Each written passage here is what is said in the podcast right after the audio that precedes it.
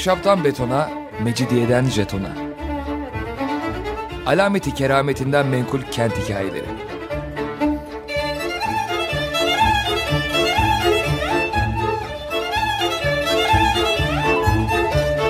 Hazırlayan ve sunan Pınar Erkan.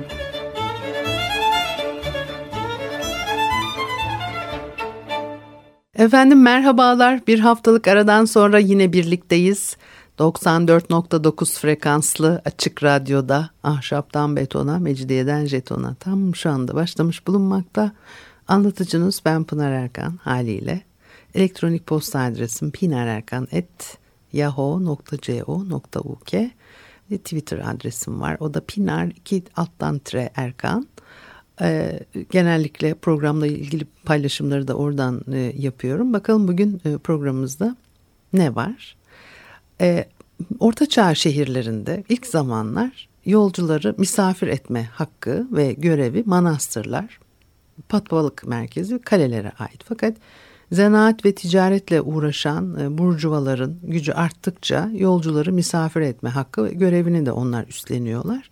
Orada tabii ciddi bir ekonomik getiri de söz konusu ve lonca bir e, örgütü tabii ortaya çıkıyor zaman içinde güç kazanıyor. Şimdi e, oradan devam edeceğim ama nasıl hani manastırlarda ortaçağ şehirlerinde o yolcuların misafir edilmesinde tabii sebepleri var. Biliyorsunuz hep savaşlarla geçmiş ağırlıklı olarak savaşlarla geçmiş bir dönem ortaçağ ve hayatta kalmak e, temel amaçlardan e, biri. E, ticaret zaten çok uzun süre bir hani durgunluk içerisinde e, yapılmaya çalışılıyor. Feodal düzenin ortaya çıktığı işte Frank e, krallığının e, kurulması bile 7. 8. yüzyıl bakıyorsunuz. Oralarda Avrupa'da özellikle ciddi sorunlar var ve tabi manastırlar da o dönemin karşımıza çıkan en güçlü korunaklı e, yapıları e, ticaretle uğraşanların da yolculukları sırasında buralarda hani konaklamaları gayet e, makul. Çünkü emniyet çok önemli bir mesele. E, bütün orta, orta çağlar boyunca en önemli mesele hayatta kalmak, o temel ihtiyaçların karşılanması. Daha ötesini çok fazla düşünmek hani mümkün değil. Temel ihtiyaçların karşılanması, hayatta kalmayı başarabilmek, emniyet, Dolayısıyla e, ticaretle e, uğraşanların da e, bunun peşinde e, olmaları. E, hani e, Şarman'ın e, Karolinj Rönesansı dediğimiz bir o kısacık e, dönemin ışığını yakması. Çünkü e, ticaretin e, canlandığını söylüyoruz. Karolinj e, e, Rönesansı dediğimiz dönemde neden? Çünkü ee, onun e, işte hükümranlığı döneminde yine böyle bir stabil düzen sağlanır gibi oluyor. E, Fransa'nın e, kurucuları bu insanlar ve dolayısıyla e, bir emniyetli ortam sağlanabiliyor da işte kuzey ülkeleriyle işte cam ticareti, seramik bir şeyler yani o dönemde bakıyorsunuz. Başka pek çok e, yenilikle beraber yenilik dediğimiz şey de tabii e, İmla kurallarının getirilmesi de bu dönemde oluyor. Nedir o küçük harf, büyük harf, kelimeler arasında boşluklar, noktalama işaretleri e, Karolinj Rönesans dediğimiz dönemde e, işte kutsal metinlerin e, elle hani e, çoğaltılması sırasında e, kullanılan yöntemler olarak e, karşımıza çıktığını görüyoruz. Bu dönemden sonra o zamana kadar ne imla kuralları var ne işte kelimeler arasında boşluklar var. Büyük harf yok, küçük harf yok, hiçbir şey yok. Hatta e, tabii neredeyse o e, el yazmalarını e, çoğaltanlar dahi belki de büyük oranda ne yazdıklarını e, anlayamıyorlardı filan. Şimdi böyle bir ortamda e, manastırlar çok önemli birer e, hem e, güvenlik noktası ve o dönem içinde medeniyet noktası olarak karşımıza çıkıyor. Ee, ve tabii papalık kontrolünde olmaları, kalelere ait olmaları. Şimdi Lonca örgütünün ortaya çıkması, zaman içinde güç kazanması, ticaret için seyahat edenler e, Lonca evlerinde misafir edilmeye başlanıyorlar. E, Lonca evleri çok yönlü idi ve işlevine biri daha eklenmiş oldu diyor Nursel Günenaz. E, loncalarda e, yolculara sadece konaklama e, hizmeti veriliyor. Yemek için genellikle sur dışında bulunan başka yerlere mesela tavernalara gitmek zorundaydılar. Avrupa şehirlerindeki bir başka misafirhane türü de yine kervansaraylara benziyor. Büyük ahırları var, daha kapsamlı yan binaları var. O tabii işlevini yerine getirebilmesi için, gerekli hizmeti verebilmesi için genellikle şehir e, surları dışında konumlanmışlar. Çarşı veya liman bölgesinde de var ama çok az, nadiren rastlanıyor. Burada at ve arabalarda yolculuk edenlere veya civardaki yerleşimlerden şehirdeki işlerini halletmek için gelenlere barınak, yemek hizmeti sunuluyor. Güvenlik nedeniyle yine e, bu misafirhaneler böyle büyük avluları çeviren, masif taş duvarlı, zemin katta pencere sayısı az olan yapılar olarak karşımıza e, çıkar. Ee, Avrupa şehirlerinden birçoğunun merkezinde dahi 12. yüzyılda üzeri örtülü pazar yerleri e, var. Ee, farklı e, ürünlerin, farklı malların satıldığı birçok dükkanın bir binada toplanmasından meydana gelen e, pazar yerleri bunlar. Onların da kökeni Yunan-Roma şehirlerinin agorası.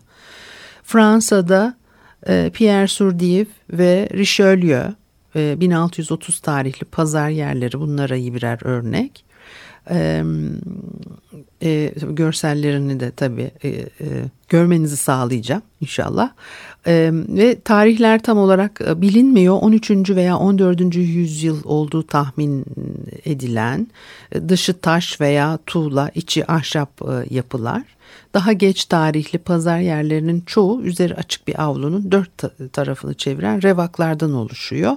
Bu tür pazar yerlerinin en büyük örneklerinden biri e, Marş, Marşı Saint Germain e, Paris'te o da 1813-1816 e, tarihli. 19. yüzyıl ortalarına doğru yapılan pazar yerlerinin çoğunun avlusu cam demir çatıyla örtülü. Bazıları ise çok sayıda pavyondan oluşuyor. Tabii 19. yüzyılda bunları yapmak mümkün ve Avrupa şehirlerinde özellikle 12. 15. yüzyıllar arasında pazar yerleriyle şehir yönetimi aynı çatı altında. 12. yüzyıla kadar şehir yönetimi genellikle manastırlarda yapılan toplantılarda yürütülüyor. Gene bu emniyet meselesi ve e, zaten öyle o e, çok çeşitli binalar da yapmıyorlar bu zamana gelene kadar e, her şey din üzerinden din bağlantılı yürüyor. Bir de teknoloji işte yavaş yavaş gelişecek. Daha duvarları inceltecekler e, binaları daha ince duvarların üzerinde yükseltmeyi e, başarabilecekler. İşte sivri kemer kullanılmaya başlanmış ama daha hani gene de öyle 3-5 senede değil yüzyılları alıyor bu tür uygulamaların e, pratikleşmesi ve yaygınlaşması. E, dolayısıyla hani bu gotik dönem ve dini yapılar ön plana çıkıyor ağırlıklı olarak. E, e, çok fazla yapı tipi yok o anlamda baktığınızda e, ve e, yönetim toplantıları bile manastırlarda yapılıyor. O manastırlarda böyle tabii 2-3 metre kalınlığında neredeyse duvarlara bile rastlayabiliyorsunuz. E, yüksek yerlere daha çok e, inşa ediliyor. E, kalın duvarlar, az açıklık, daha korunaklı yapılar ve işte çarşı dahi, pazar yeri dahi burada aynı yerde 12. yüzyılın sonundan itibaren yeni bir yapı tipi olarak belediye binalarında kapalı pazar yeriyle şehir yönetimi e, aynı çatı altında toplanıyor. Böylelikle şehirlerin e, işte e, hani gerçek sahibi diyebileceğimiz e, ticaret e, erbabı şehir yönetiminde hak ettiği yeri elde etmeye başlıyor. Belediye binalarının e, günümüze kalmış en eski örneği Como'daki Palazzo del Broletto o da 1215 e, tarihli. Revaklı bir açık zemin katı var. E, üzerinde büyük bir oda yer alıyor. Plan bundan ibaret. O standart bir plan haline gelmiş ve tekrar tekrar uygulanmış bir plan tipidir bu. Komo'daki örnekte zemin kat e, binanın önünde kurulan pazar yerinin devamı. Üst katta ise belediye meclisinin toplantıları yapılıyor. Ayrıca mahkeme salonu olarak da işlev görüyor burası. E, İtalya böylece belediye binalarının öncüsü oluyor. 1250-1300 yılları arasında Toskana bölgesinde o zemin katı açık olmayan daha farklı planlar yapılmaya başlanıyor. Ve pazar işlevi giderek kaybolacak bu şekilde belediye yapılarında. Zemin katın Kapalı tasarlanması da bunun işareti ve Floransa'daki Palazzo Vecchio örnektir bu tip yapılara. 1299-1314 tarihli bir e, yapıydı bu. Ve belediye binalarında pazar yeri işlevinin ortadan kalkması sadece pazar yeri veya çarşı olarak kullanılacak ayrı binalara ihtiyaç duyulmasıyla ilgili. İtalya'da belediye binaları bu şekilde gelişirken Orta Avrupa'da 14. yüzyılda pazar işlevi hala devam ediyor. Mesela e, Thorn şehrinde bunu görüyoruz. Bugün Polonya sınırları içindedir ve Torun olarak geçer bugünkü adı. Kumaş üretimi yapılıyor Thorn'da o yıllarda bir ticaret şehri. 1250 1393 e, yılları arasında yapılmış belediye binası. Zemin katı dükkanlara ayrılmış. Bunların arasında en, önemli, en önemlileri de kumaş dükkanları. Ayrıca tuhafiyeciler, çömlekçiler, fırıncı, pastacılar ne bileyim işte sabun üreticileri filan da var. O Kuzey Fransa ve Hollanda'da İtalya'da olduğu gibi belediye binalarının pazar işlevi zamanla erimeye başlıyor ve loncalar ürettikleri o ürünün sergilendiği ayrı binalar yapmaya başlıyorlar. Ya bu işlevlerin ayrışması falan da bunlar enteresan öyle her zaman hemen şak diye olan şeyler değil. E, yüzyıllar içerisinde bakıyorsunuz bir de bir bölgede bir şey oluyor ama o başka bir bölgede başka türlü gelişiyor. Bir müzik arası verelim ondan sonra devam edelim.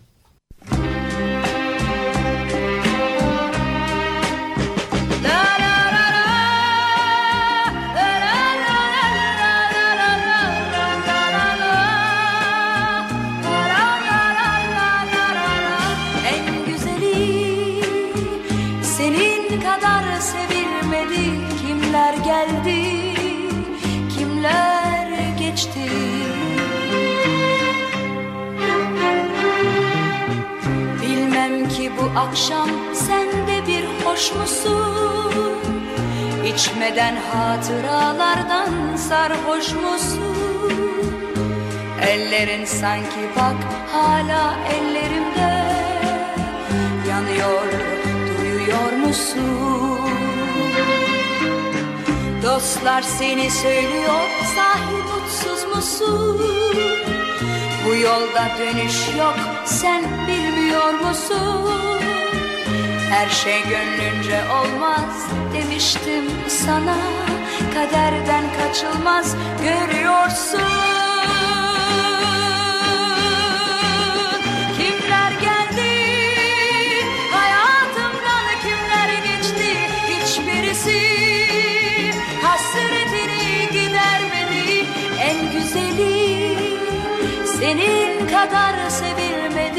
Kimler geldi kimler geçti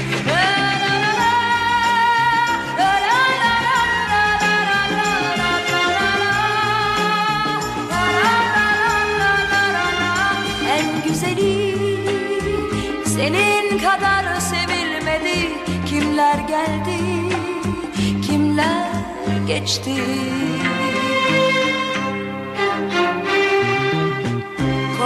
Bu akşam gelip çalmam kapını. Başkası paylaşıyor alın yazını. Ben sensiz yaşıyorum yasak aşkını. Söylüyorum şarkını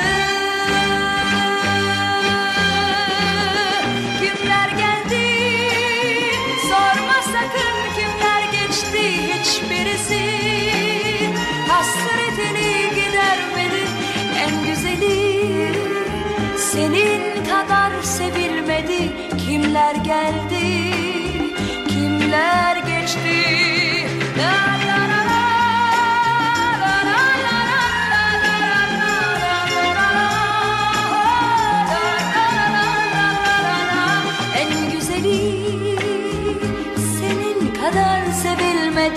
kimler geldi kimler geçti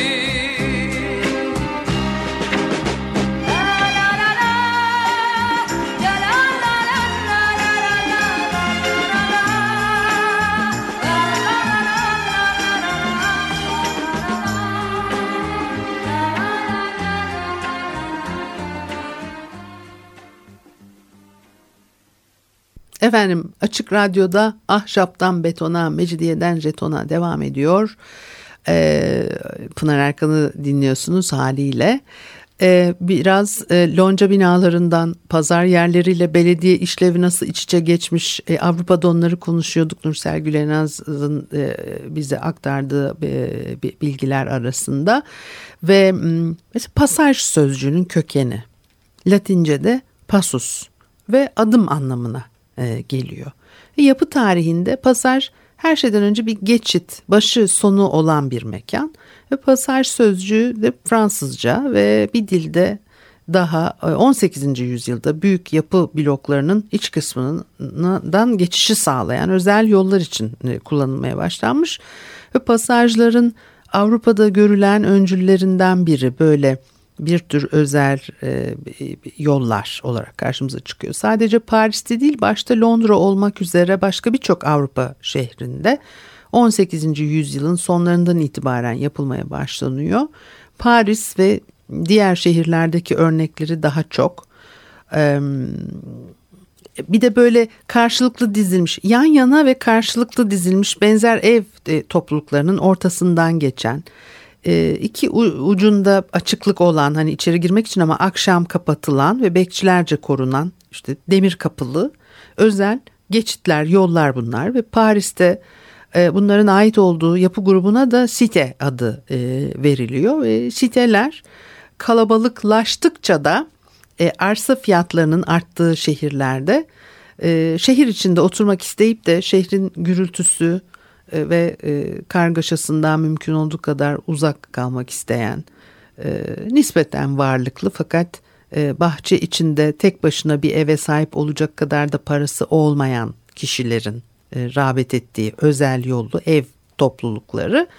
E, pasaj kelimesi zamanla işlek caddeler arasındaki e, cam çatılı iki yanında dükkanların sıralandığı birleştirici geçitler için e, kullanılmaya e, başlanıyor. Bunların üst katlarında yine dükkanlar, bürolar, atölyeler, ikamete ayrılmış mekanlar olabiliyor ve bir pasaj ancak şehrin ana alışveriş merkezindeyse e, iki aynı ölçüde işlek caddeyi birleştiriyorsa varlığını amaçlandığı gibi e, sürdürebiliyor. Tanım gereği çünkü pasajlar üzeri çatıyla örtülü olsa da kapalı pasajlarla açık pasajlar Avrupa'da aynı zamanda ortaya çıkmış. Açık pasajlar sanayi bölgelerinde daha çok zanaatkarların yeri, kapalı pasajlarsa işte lüks malların satıldığı e, dükkanların olduğu yerler. E, genellikle e, literatürde e, pasajlar anlatılırken e, Doğu çarşılarının pasajlara örnek olduğu söylenir kabul gören bir şey bu. Fakat doğudan alınmış belli bir mimari örneğin belli bir pasajı doğrudan etkilediğini de bilmiyoruz. Hani böyle bir örnek de yok. Bu nedenle 18. ve 19. yüzyıllarda yayınlanmış muhtemelen o seyahatnamelerdeki gravürlerle desteklenen betimlemelere dayanıyordu bu etkilenmeler. E ilk pasajlar Paris'te yapılmıştı ve yolların darlığı, pisliği, tretuar olmaması, 18. yüzyılda atlı arabaların çoğalması, Paris sokaklarında yürümeyi e, giderek daha keyifsiz ve tehlikeli bir e, hale getiren bir düzen bu. Dolayısıyla e, şehirler, e, şehirliler e, araba altında kalma korkusu olmadan rahatça alışveriş edebilecekleri yerlere ihtiyaç e, duyuyorlardı. Bu ihtiyacı Doğu dünyasındaki çarşılardan esinlenerek yapılan pasajlar hani karşılamış olabilir. 1820'ye gelindiğinde Paris'te 6, Londra'da 2, e, Brüksel'de bir pasaj var. Tabii bir de hani e, kapalı çarşı falan kıyaslanır. Tabii o pasajlar günümüzde artık alışveriş AVM'lere dönüştü tam da kapalı çarşı gibi de işlemiyor tabii onların sistemleri. Bir değişme, e, dönüştürülme söz konusu. Paris'teki ilk pasajlar yan yana simetrik olarak e, dizilmiş altı dükkan üstü e, ikamete ayrılmış dar evlerden oluşuyor ve bunların arasındaki geçit en fazla 3 metre genişliğinde. mesela üstten aydınlatması da olmayabiliyor. Böyle örnekler var. Sadece e, bayağı yüksek bir seviyede tutulmuş yanlardan ışık alıyor ve pasaj yapısının çeşitli değişikliklerden sonra tanımına uygun olarak e, olgunlaştığı dönemde hani 1830'lar. 1840'dan sonra özellikle pasajın ana yurdu hani diyebileceğimiz Paris'te eski moda olmaya yerlerini e, daha etkili e, alışveriş imkanı sunan başka yapılara e, bırakmaya başladı. Mesela Bon Marché gibi. Paris'teki 29 pasajın sadece 6'sı 1840'tan sonra yapılmış. Fakat medeniyetin göstergesi modernliğin sembolü olarak karşımıza çıkıyor pasajlar. Paris ve Londra'dakiler örnek alınarak başka şehirlerde Birinci Dünya Savaşı öncesine kadar da e, yapmaya devam etmişler. 19. yüzyılın ikinci yarısında Paris ve Londra'da pasajlar e, e, sayıca düşmeye başlıyor ve işte ne o department store veya bon marché denen yeni tip alışveriş merkezleri inşa edilmeye başlanıyor. O çeşitli tüketim mallarının işte tüketiciye sunulduğu, satışa sunulduğu alışveriş merkezi, e, böyle çok belli bir malın satıldığı küçük dükkanlara karşı ortaya çıkıyor. E, büro kelimesi mesela o da Latince kökenli Fransızcadan dilimize geçmiş. Fransızca'da 12. yüzyılda büro yazı masalarını örtmek için kullanılan bir tür yünlü kumaş. Ee, sonra aynı sözcük şık yazı masalarını tanımlamak için e, kullanılmaya başlanıyor. Fransızca'da hala aynı anlamda kullanılmaya e, devam ediyor. E, bugün yazı masalarının içinde bulunduğu odalara büro hatta büro da bitti artık ofis diyoruz tabii daha çok. E, kelime anlamı olarak büro ve ofis e, literatürde eş anlamlı olarak kullanılır. E, ofis sözcüğünün kökü de Latince'de opus yapıt iş anlamına geliyor. Ayrıca ofis sözcüğünün kökeninde daire var ve bu sözcük Sanskritçe'de kavuşmak anlamına geliyor. İlginç değil mi? E, ofis binaları belli bir şirket veya e, kurumun iş yeri olarak ya da birden fazla şirkete kiraya vermek üzere e, inşa edilen e, yapılardı. Avrupa ve Amerika'nın önemli sanayi ticaret merkezlerinde imalat ve ticaretin artması daha fazla dükkan, depo ve işte büro ihtiyacı doğuruyor ve bu ihtiyaca cevap vermek için şehir merkezleri 19. yüzyılın ortalarından itibaren önemli bir dönüşüm geçirmek zorunda kalıyorlar. O dönüşümün sonucu ikamet ve iş yeri hem bina hem de semt bazında ayrışırken Şehir merkezleri de sadece iş merkezleri haline geliyor. İkamet için yeni semtler oluşturmaya başlanıyor. Örneğin İngiltere'nin önemli sanayi şehirlerinden Manchester hakkında Engels'in yazdıklarından 1840'larda şehir merkezinde artık orta ve üst sınıfların ikamet etmediğini, şehir merkezinin tamamen bir iş merkezi haline geldiğini, en fazla iki veya üç katlı olan binaların çok azında üst katın ikamete ayrıldığını, buna karşın çoğunun zemin katında pahalı malların satıldığı dükkanlar, üst katlarında ise e, bürolar olduğunu öğreniyoruz. Yaygın olarak ancak 1850 civarında birden fazla şirket veya e, kuruluşa kiraya vermek üzere büro binaları inşa edilmeye başlanıyor ve Amerika'da da birkaç yıl sonra İngiltere'dekine benzer gelişmeler olacak. Ee, New York gibi birkaç e, ticaret şehri dışındaki Amerikan kentlerinde 1858'den önceki büro binaları evden dönüştürülmüş yapılardı. Zaten o tarihi süreçte ilk defa yeni bir işlev, bir ihtiyaç ortaya çıktığı zaman bunun sıklıkla bu şekilde e, yapıldığını görüyoruz. E, konut yapıları bir şekilde dönüştürülüyor. New York'ta daha 19. yüzyılın ilk yarısında büro binaları yapılıyordu. Bunlardan biri 1840'larda inşa edilmiş olan e, Trinity e, Building'tir. Beş katlı bir binadır o. E, büro binalarında e, cephede mümkün olduğu kadar çok pencere açıklığı olması tercih ediliyordu. E, bu ise e, cephelerde demir tabii kullanırsan o dönemde olabilen bir şey.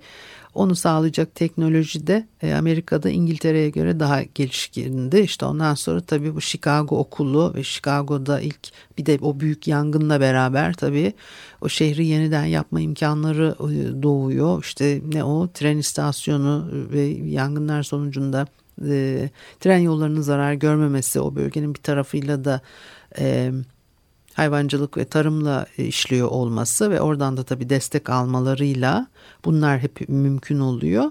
Beş kattan yüksek e, büro binaları da ilk defa Amerika Birleşik Devletleri'nde yapılmaya başlandı. Henüz metro veya otomobil olmadığı için e, şehirler yaya şehri ve bu nedenle de şehir merkezi insanların yaya olarak ulaşabileceğinden daha geniş bir alana yayılmak e, durumundaydı. Bu durumda artan dükkan, depo, büro ihtiyacına cevap vermek için daha yüksek binalar yapmak gerekti.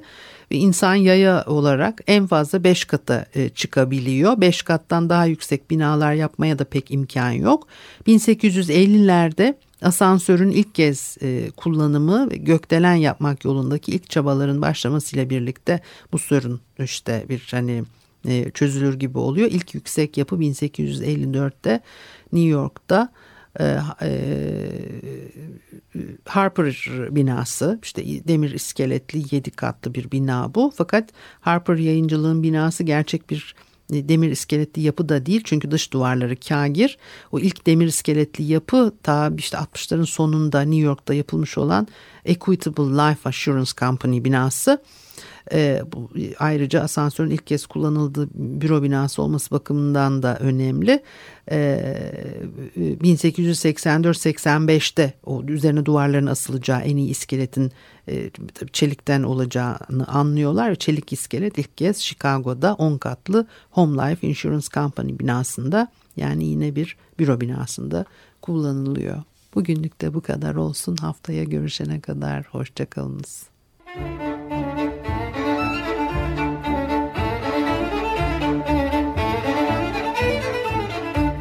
Ahşaptan betona, mecidiyeden jetona. Alameti kerametinden menkul kent hikayeleri.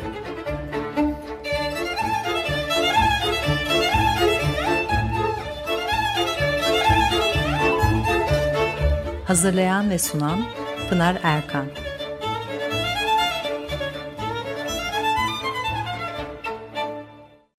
Açık Radyo program destekçisi olun. Bir veya daha fazla programa destek olmak için 212 alan koduyla 343 41 41